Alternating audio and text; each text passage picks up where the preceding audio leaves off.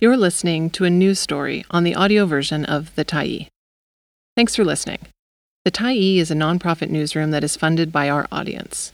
So, if you appreciate this article and you'd like to help us do more, head on over to support.thetyee.ca and become a Tyee builder. You choose the amount to give, and you can cancel anytime. Counting the Cost of Substance Use and Finding Solutions.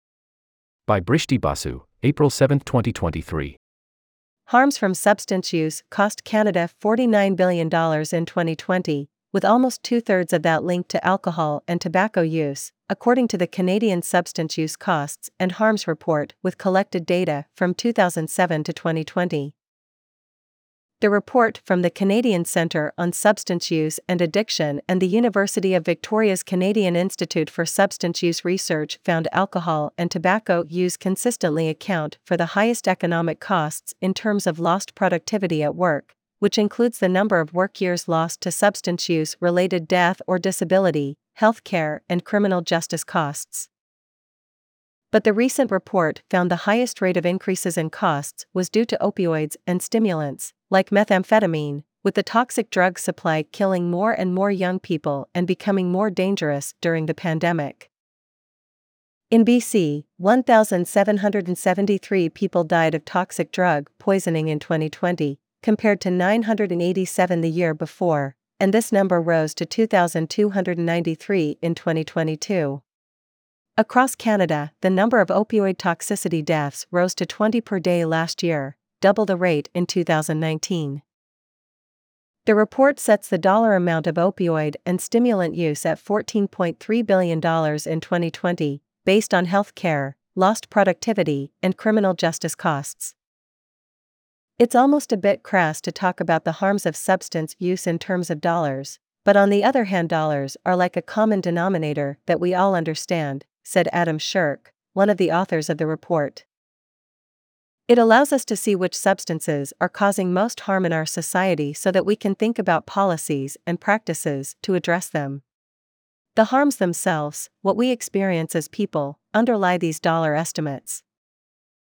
Substance use related costs were by far the highest in Nunavut and Northwest Territories, thousands of dollars higher per person than other provinces and territories in 2020 different approaches for different substances. Using data and studies from national and provincial organizations like Statistics Canada, the BC Coroner's Service, Health Canada, and the Canadian Institute for Health Information, Sherk and his co authors found that reducing the economic and human costs of different substances will require different solutions. Addressing harms associated with alcohol use, Sherk explained, needs a separate range of tools than illicit substances like opioids and stimulants because alcohol is legal and available in far greater quantities than any other substance on the market. Alcohol induced deaths rose sharply during the pandemic, with 3,790 deaths in 2020 and 3,875 in 2021, compared to 3,200 in 2019 according to StatsCan.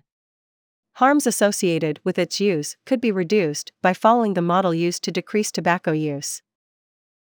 Though tobacco use continues to incur the second highest overall costs measured in the report, healthcare and lost productivity costs associated with tobacco dropped steadily between 2007 and 2020. According to the report, strategic policies, like labeling requirements to display health advisories and advertising limitations, have worked to slowly cut down the amount of tobacco related health issues in Canada. These policies have also been deployed in the rollout of cannabis products after legalization, but haven't been updated for alcohol. We would certainly suggest at the very least having a cancer warning on alcoholic packages, Sherk said, echoing the Canadian Centre on Substance Use and Addiction report that called for new guidelines for alcohol use. Removing super cheap products from the marketplace, that's something that was done with tobacco and could be done with alcohol as well. On the other hand, since opioids and stimulants are illegal and increasingly toxic in the street supply, Sherk said, the first step is to remove people from harm by expanding access to safer prescribed alternatives to toxic street drugs, opening more supervised consumption sites, and employing other harm reduction measures. This is the third time the long term project has been updated to include new data over the years. It will continue to operate as long as it receives Health Canada funding. For its next report, researchers predict they'll uncover even higher costs due to cancer, mental health, and behavioral disorders, and other substance use related health conditions that could have been mitigated by early intervention care, services that were reduced during the pandemic as health resources were diverted. There's a lot of economic and social trauma happening to all of us, particularly people experiencing substance use disorders, because of the pandemic itself shutting everything down, Sherk said. Use went back up and the safety went down, the harm of use went back up.